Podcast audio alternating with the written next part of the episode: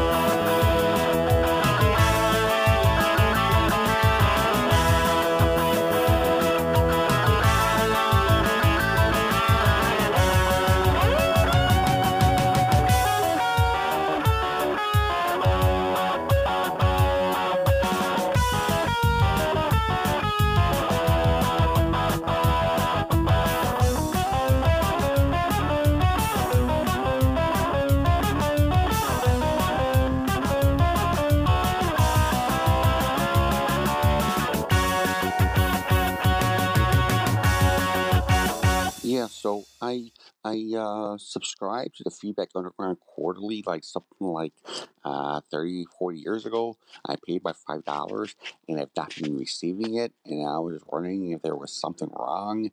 I mean, uh, did you guys go electronic? Because I used to like the, the paper copy. And so I'd like to still receive it if I could. Now, I do have a change of address. Uh, so, I moved from my mommy's house like 35 years ago. I need, I need you to, to, to change my address for me. Thank you. Thank you for that call, loyal listener. It warms my heart to hear of your enduring love for our fine publication. I can assure you that we have faithfully mailed issue after issue and volume upon volume to your address on record. Somewhere a stack of feedback underground quarterlies waits for you to find them and open their delightful pages. Consider this your mission to find your heap of back issues. I wish you well on your quest. Preceding our wonderful caller, we had a stupendous song by UMJAK called Down the Drain, and that was followed by Dizzy Spell by the terrific band Chordata. And now I have something different for you, my friends. I have a reading of a story from my youth, a disturbing story, an enlightening story, a bullshit story. Who can tell? Only the listener can determine this for themselves.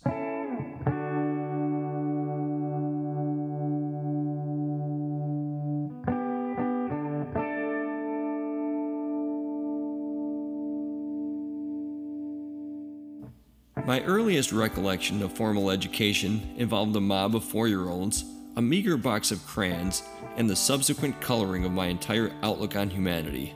It was an early life lesson, but a pivotal one. As a young child, I served a brief summertime stint in preschool at Kosciuszko Park, just down the street from our house on Chicago's north side. I don't suppose I attended more than a handful of sessions because I cannot recall what we learned or how we spent our time, except for this one critical episode. My mother walked me down Harding Avenue, across Diversey Avenue, and deposited me in the pale yellow and brown park house, where I swarmed with an unruly rabble of preschool savages until the somewhat less than confident instructors took charge and arranged us in a wide circle, cross legged on the polished wooden gym floor. A young lady with long brown hair and a striped t shirt tore pages out of a coloring book and passed them around. Whether by choice or by happenstance, I ended up with a nice landscape scene featuring a grand, sprawling tree, a mighty oak that deserved to be clad in the deep colors of the primeval forest rich browns, subtle tans, and deep greens rendered in the complex chiaroscuro, painstakingly crafted from luminous undertones of pigment built in layers of colored wax. This drawing called for an artist's sensibilities. It called for subtlety and nuance, juxtaposed with bold strokes befitting nature's life force as manifested on cheap newsprint. It is worth noting here that the Chicago Park District in the early 70s did not set a top budgetary priority on glorified babysitting. This preschool class was clearly getting by on a bare minimum of supplies. The group of 30 odd kids had to make do with a 64 count box of crayons, which had seen hard use at the hands of our predecessors. That meant each kid got two broken crayons. Two. And we didn't get to pick. I ended up with purple and orange. Given my initial creative vision for the rendering of this tree, one can see my dilemma and understand my dismay. However, with a nod of appreciation to my mom and dad, I had certain notions drilled into me cooperation, sharing. This is what I was taught to do. That's not to say I was some sort of pint sized paragon of virtue. At preschool age, I was not adept at these skills, but I was certainly aware of them and ready to put them into practice. I turned to the kid on my right and made the helpful suggestion that we trade crayons so that we would have something more amenable to the needs of our own coloring book pages. I imagined a crayon exchange network blossoming around the perimeter of the gym as budding artists helped each other find the right hues for their palettes. This notion crumbled as my polite inquiry was rebuffed by the little snot nosed brat. I was baffled, but I was persistent.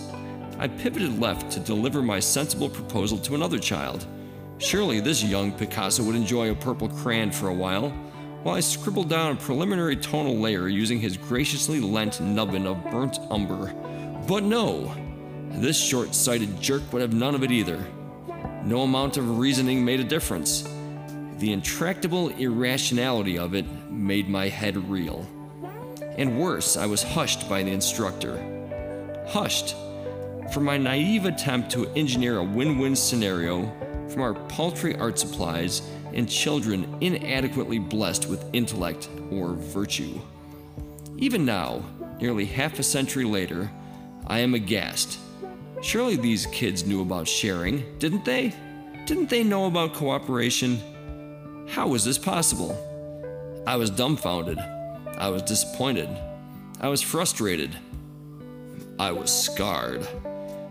The next time my mother took me in hand and headed toward Kosciuszko Park, I refused to go. I cried. I screamed. I writhed on the floor. I ran after her. I dropped out. This psychic wound was the beginning of the end for my faith in humanity. Subsequent years and even more egregious acts of stupidity would deepen my disillusionment. I would encounter lying, cheating, violence, lack of creative vision, disinterest in the world around us, and other moral failings. But this is where it began my cynicism, my dim view of humankind. Allow me to mention persistence again, lest my audience take this tale as a paean to despair. My struggling preschool self folded in the face of resistance. I dropped out, but soon learned to not make a habit of quitting in frustration. Indeed, I believe that persistence is life. You take another step, you take another breath, and you keep on going. Maybe you change direction, maybe you alter your cadence, but you keep going. I have no doubt that trifling experiences from my childhood affected my view of the world. Every experience does. Perspective takes shape with every struggle, with every success, with every joy and every sorrow, like the steady accumulation of color left by a painter's brush or a child's crayon. The truth is, my point of view is not as dismal as this anecdote might portray. It's more complex than that, but the undertones remain, laid down in purple and orange wax by preschool hands at the fringes of my memory.